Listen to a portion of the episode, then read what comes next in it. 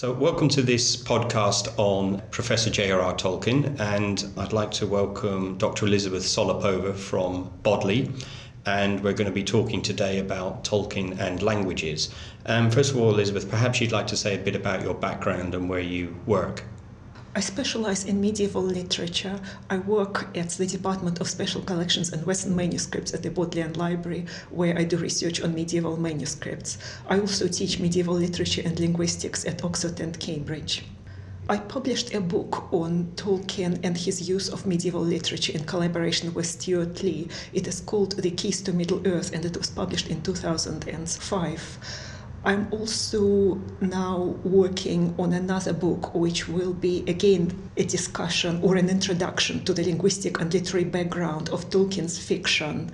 It focuses on Tolkien's interest in languages and aims to introduce languages and literatures which were important for him as a scholar and a writer, such as Old English, Old Norse, Gothic, and Finnish. And in addition to introducing the languages themselves, I will attempt to illustrate how literature in these languages inspired Tolkien's literary, critical, moral, and philosophical ideas, particularly his understanding of courage and heroism. The book will also have a discussion of Tolkien's invented languages. You mentioned there throughout that Tolkien was particularly interested in languages, and perhaps we could start with that, and just in case people aren't aware of his background, why was he so interested in languages? Tolkien was interested in languages as a scholar throughout his life. In one of his letters, he described himself as primarily a scientific philologist. He wanted to learn languages for the sake of reading literature, but he was also immensely interested in all aspects of the theoretical study of languages. He was interested in phonology, which describes the sound systems of languages, in dialectology, which studies regional variation, and as a medievalist, he studied the historical development of languages, particularly English. Much of Tolkien's scholarly work was concerned with highly technical linguistic and philological matters. His probably most influential linguistic study is his article on the language of Ancrene Wisse, which means Anchoress's Guide in Middle English. This is a book of instruction addressed to three sisters of noble birth who were anchoresses in the West Midlands in England in the 13th century. Tolkien made a detailed study of its language, which it shares with several other religious works from the same area. He called it the AB language, and this is a term which is still used today. Tolkien demonstrated that this was not simply a local dialect, but a shared written language of a literary community, descended in parts from late literary Old English. Tolkien also apparently could perceive beauty in the very sound and form of words. In his essay, English and Welsh, he gives cellar door as an example of words which sound beautifully, especially if dissociated from their meaning and spelling.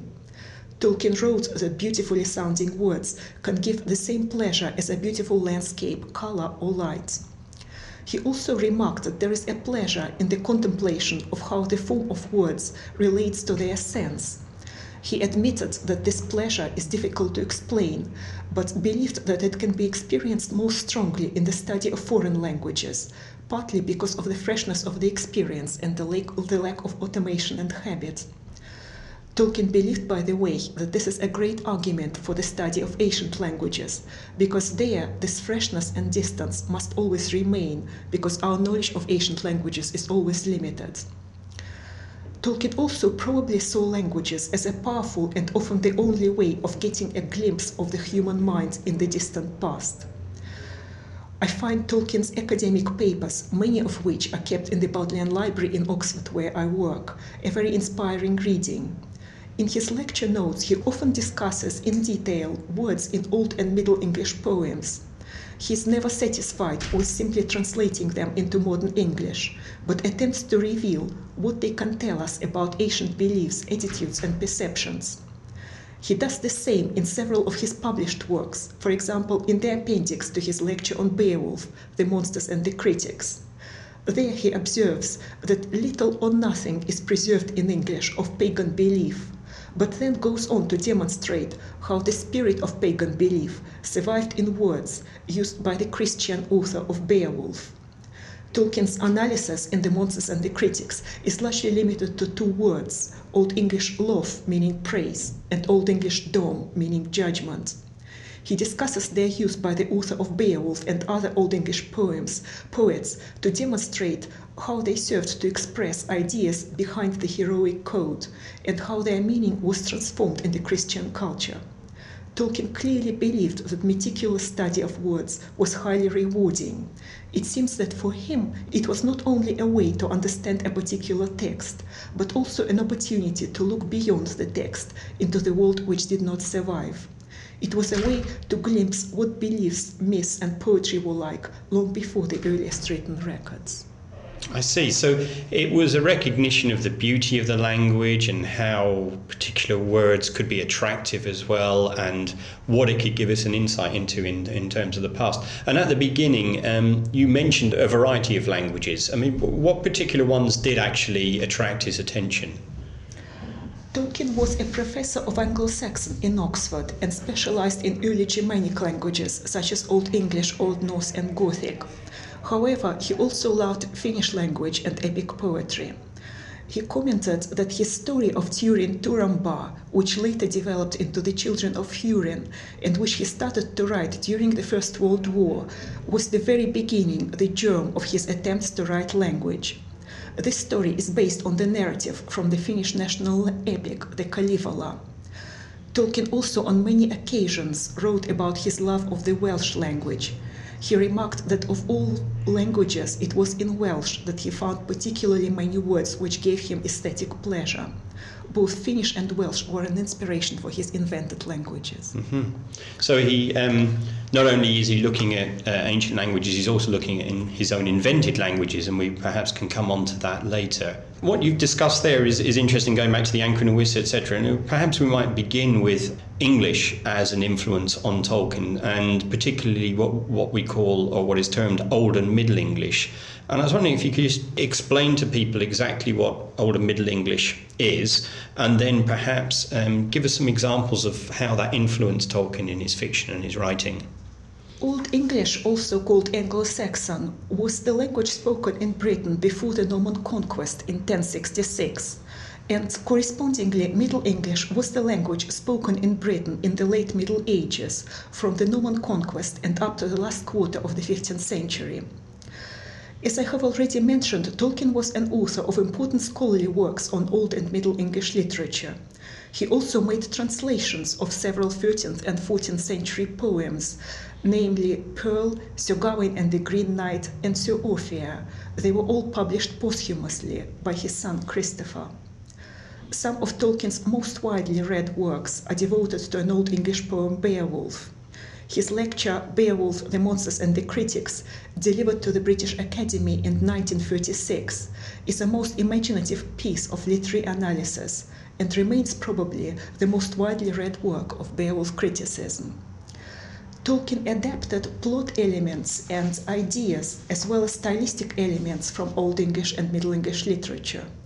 The Lord of the Rings, for example, includes verse written in close imitation of the meter and style of Old English poetry. For example, the poem commemorating the Battle of the Pelennor Fields, or Where Now the Horse and the Rider, a piece of Rohirrim poetry recited by Aragorn, based on the Old English elegy The Wanderer. As is well known, the Rohirrim in The Lord of the Rings have many features of idealized Anglo-Saxons. To give just a few examples, the description of King Theoden's hall includes references to Beowulf, such as an image of the golden hall, the light of which shines far over the land. Many features of Bilbo's adventures in The Hobbit are plot elements which also appear in Beowulf, such as his title Thief, the episodes with the stolen cup and the path under the mountain leading to the dragon's lair, as well as Smaug's personality, his rage and the destruction of the nearby town. I see. So we can take it beyond just the language, but the literature plot elements in the things that you would find in Old and Middle English are also influencing some of the scenes that appear in Lord of the Rings and The Hobbit. So that's Old and Middle English. Thank you very much. Are there any other languages, Germanic languages, for example, that Tolkien particularly looked to for inspiration? There is Gothic language, and Tolkien was fascinated with Gothic. Gothic is no longer spoken today and known only from the manuscripts of the 5th and 6th centuries, primarily the fragmentary Gothic translation of the Bible. Gothic is a member of the Germanic linguistic group. It was a language of tribes which lived at the beginning of the first millennium in what is the modern-day areas of the Ukraine, Moldavia, Romania, and Poland. The Goths became Christians in the 4th century. Much of our knowledge about the Goths as a nation comes from the works of the Greek and Roman historians of the 1st century and later, and the most comprehensive account of the history of the Goths is the Getica of Jordanes. Jordanes was a Christian monk of Gothic descent who wrote the Getica in Constantinople around the year 550. Tolkien was fascinated by Gothic and started to study it at school. He even wrote a poem in Gothic and published it in Songs for the Philologists, a collection that he compiles with E.V. Gordon, his colleague at Leeds University. The poem is called Bagme Bloma, the flower of the trees, and it is a short lyric in praise of the birch tree. Tolkien was deeply interested in the Goths and their culture, and his works contain references to the Gothic language and history. Perhaps most strikingly, his description of the Battle of the Pelennor Fields in The Lord of the Rings is partly based on the description of the Battle of the Catalonian Fields from the Getica of Jordanes. Jordanes wrote of the death in battle of the Gothic king Theodoric I, who was thrown from his horse and trampled underfoot by his own men while riding to encourage his army. This is similar to the death of King Theoden in Lord of the Rings, who also encourages his Eorlingers just before he falls and is crushed by his horse, pierced by a black dart. Well, that's really interesting. I mean, I'm sure many people have never even heard of the Gothic language. They will have heard of the Goths, but certainly not the Gothic and the history of the Goths that may then have picked up and been influencing Tolkien. I suppose the most popular notions of that period, and the early medieval period in particular, are the Vikings, and people tend to concentrate on them and know about the sagas of the Vikings. So was that also an area that interested Tolkien, and did that in turn influence some of his writing? Yes, very much so. Tolkien was very interested in Old Norse, which is the medieval ancestor of the modern Scandinavian languages. Old Norse was the language of diverse literature, which included all kinds of texts, including legal texts, scholarly works, saints' lives, chronicles, theological treatises, but also poetry and the sagas, which are best known examples of Scandinavian literature. Tolkien started studying Old Norse at school and continued at Oxford University. As is well known, as a lecturer at Leeds, he and his colleague E.V. Gordon helped to organize a Viking club for the undergraduates, which met to drink beer and read Old Norse sagas. Later in Oxford, Tolkien founded the Coalbiters, which comprised a group of scholars who also met to read Icelandic sagas in the original. Scandinavian literature, much of which was written in Iceland, constitutes arguably the most original literary tradition of medieval Europe, and its influence on Tolkien was enormous. Among other things, it preserves pagan Germanic mythology better than any other literary tradition, because the Christianization of Iceland was late and relatively peaceful. Christianity was officially adopted in the year 1000 as a result of a compromise between Christians and those who supported pagan religion. As with Old English, Tolkien adopted elements of stories, plots, personal names, and ideas from Scandinavian literature. The story about a hero who kills a dragon using a weak sport, found in The Hobbit and The Children of Húrin, appears in a Scandinavian poem about the hero Sigurd. It is called The Lay of Fafnir, and describes how Sigurd kills the dragon Fafnir by hiding in a pit and stabbing the powerful Fafnir when he was crawling over the pit. Again, Mirkwood, which Bilbo and the dwarves have to cross in The Hobbit, is a mythical forest in Scandinavian tradition, which separated the realms of the gods and their enemies, the giants. As is well known, the names of several dwarfs in The Hobbit and The Lord of the Rings, including Thorin Oakenshield, Balin, Dwalin, Kylie, Filey, and others, come from stanzas 9 to 16 of the Seeress's Prophecy, an Old Norse mythological poem. It contains a story about the creation of the dwarfs by the gods and a list of their names, including the ones used by Tolkien. This passage containing the names is known as the Catalogue of the Dwarfs, and it is also the source of the name Gandalf, who appears there as one of the dwarfs. Thank you, that's interesting. One of the texts you mentioned earlier was the Kalevala, and you referred to the fact that Finnish was also an influence, which I think would come as a surprise to many people, because obviously Finnish is quite an obscure language and many people don't know it and have never learnt it at school. Could you say a bit more about that? Because I think that is something of interest, that Tolkien found a language which is spoken relatively smally in parts of Europe, and what influences that might have had on him.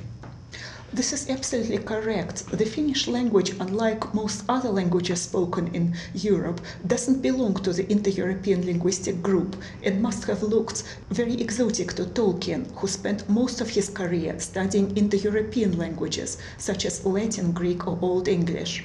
Again, Tolkien started to learn Finnish as an undergraduate at Oxford, but already at school he read the Finnish epic The Kalevala in an English translation. The Kalevala was first published in 1835 by the Finnish folklorist Elias Lönnrot, with an extended version appearing in 1849. It was a compilation based on recorded Finnish oral folk poetry. The Kalevala is a loosely structured cycle of mythological and heroic tales, as well as lyrical poems, charms, and various lore important for a traditional agricultural society.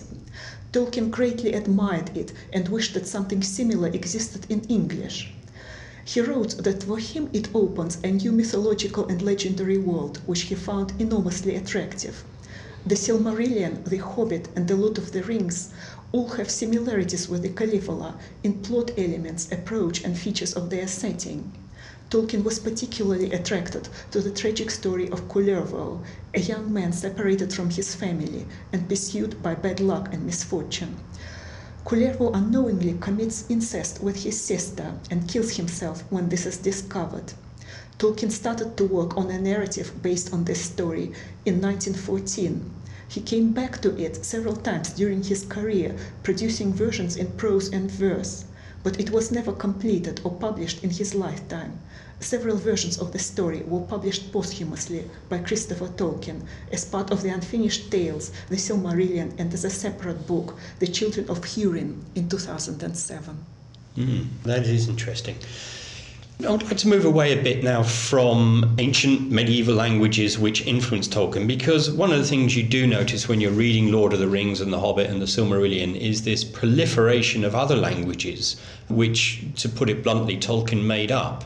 I don't know if you had any thoughts about why Tolkien made these things up, why this was interesting, how he did it. Tolkien's earliest attempts to create a new language go back to the time when he was at school. His interest in inventing languages did not disappear when he became a student in Oxford, but grew together with his linguistic experience. We know that by approximately 1915, he developed a language influenced by Finnish to the extent that it became possible for him to write poems in it. This language later became Quenya, one of his Elvish languages. Tolkien felt that this language needed a history and a mythology, and already then decided that this was the language spoken by the elves, who his invented character, the mariner Eärendil, saw on his journeys. Tolkien held a belief that there is a connection between languages and myths throughout his career. Tolkien saw the construction of languages as a form of art, similar perhaps to writing poetry. He even invented a new term, art language. His reasons for such work were primarily aesthetic rather than utilitarian. Also, as in the case of Quenya, it was the languages that he worked on first, and the legends were composed later to support them, rather than vice versa. This is very unique, even though Tolkien insisted that the invention of languages is more common than is usually assumed, particularly among children. In most cases, however, when languages are constructed, it is for a practical purpose, such as some kind of communication. This is certainly true of the best-known artificial languages, such as Esperanto, proposed as languages for international communication. Tolkien, however, never attempted to create an artificial language for practical purposes. His concerns were often the opposite of the other creators of such languages. Tolkien never standardized or described his languages in detail to make it possible for others to use them. Simplicity or regularity also didn't seem to have been important for him. His languages, particularly Quenya, tend to be highly inflected.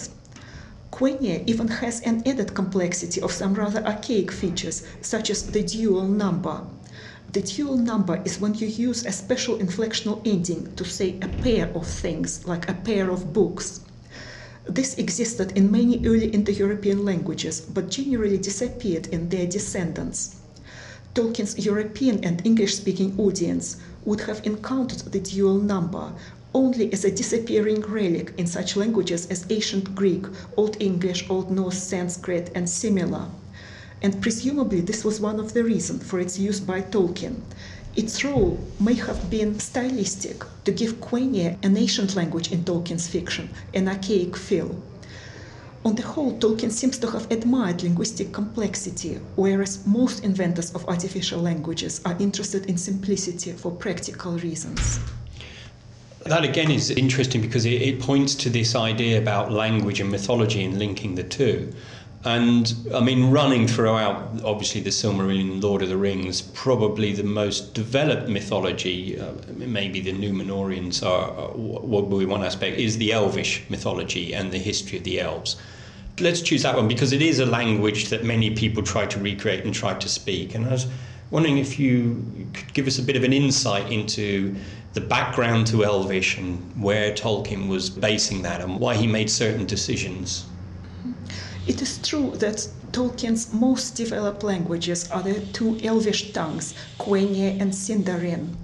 Tolkien envisaged them as originating from a common proto-language and built similarities into their phonology, vocabulary, and grammar. Such similarities can be explained by the common origin of the two languages and their gradual divergence and change through the accumulation of individual features. Many personal and geographical names in The Silmarillion and The Lord of the Rings are made up of Quenya and Sindarin words. The form of names takes into account the relationship between Quenya and Sindarin and the existence of parallel, similar but not identical, Quenya and Sindarin forms. In Tolkien's mythology, Quenya was originally the language of the High Elves of the Eldar, who crossed the sea during the First Age and lived in Eldamar. At the time of the War of the Rings, it was no longer learned by birth, but was used for what Tolkien described high matters of law and song. Examples of Quenya include Galadriel's Laments and Aragorn's Coronation Oath in The Lord of the Rings. As I have already said, Quenya is a highly inflected language. Its grammar is more similar to languages such as Latin or modern German than to modern English. For example, whereas modern English noun has two numbers, singular and plural, Quenya has four numbers, singular, dual, and two kinds of plural. For different inflectional endings are used to say all leaves and some leaves. Tolkien wrote that Quenya is composed on a Latin basis, with Finnish and Greek as two other main ingredients. There are many similarities between Finnish and Quenya in phonology, though approximately half of the phonological features in Quenya come from other sources than Finnish, such as Germanic and Celtic languages. Another area of similarity is the vocabulary. The Quenya lexicon includes some Finnish words, or words which are modeled on Finnish. Sindarin is another Elvish language in Tolkien's mythology. It was originally the language of the Grey Elves of the Eldar, who lived in Beleriand and remained in Middle-earth during the First, Second, and Third Ages. Sindarin is related to Quenya and is the language for daily use of all elves who appear in The Lord of the Rings. Examples of Sindarin includes the song to Elbereth, which Frodo hears in Rivendell on the eve of the Council of Elrond, and the inscription on the west gate of Moria. Tolkien wrote that he wanted to give Sindarin a linguistic character similar to Welsh, which he found very attractive. And so phonology, spelling, and to some extent the grammar of Sindarin have similarities with Welsh. It also has a number of words which are close or identical to Welsh. you have mentioned this question of being able to speak Tolkien's languages. And so one final thing which I would like to say is that in one particular sense, Tolkien was right when he wrote about a connection between languages and mythology. He once remarked that languages such as Esperanto are dead and even deader than ancient languages, because their authors, as Tolkien said, never invented any Esperanto legends. This comment draws attention to important reasons why artificial languages fail, such as the difficulty of development and growth or of expressing identity, which is an important function of language in general, without a society which considers the language its own. The situation is different, however, with Tolkien's invented languages. As you know, there now exists an international community which wants to develop and keep Tolkien's languages alive, in spite of their impractical nature, no doubt to a large extent because of the legends which he invented for them. This brings us to the question of whether it is possible to speak Tolkien's invented languages. The answer to this has to be no, not in the form in which Tolkien left them. Tolkien never finalized or fully described his languages. Our knowledge of their grammar is fragmentary. The vocabulary of even the most developed languages, Quenya and Sindarin, is tiny compared to the vocabulary of any historical language. There are few examples of texts in Tolkien's invented languages, and very little description published during his lifetime or posthumously. Another problem is that Tolkien never developed a standard form of his languages, and continued to change them throughout his life. Tolkien's languages can, of course, be standardized and further developed to make it possible to speak them.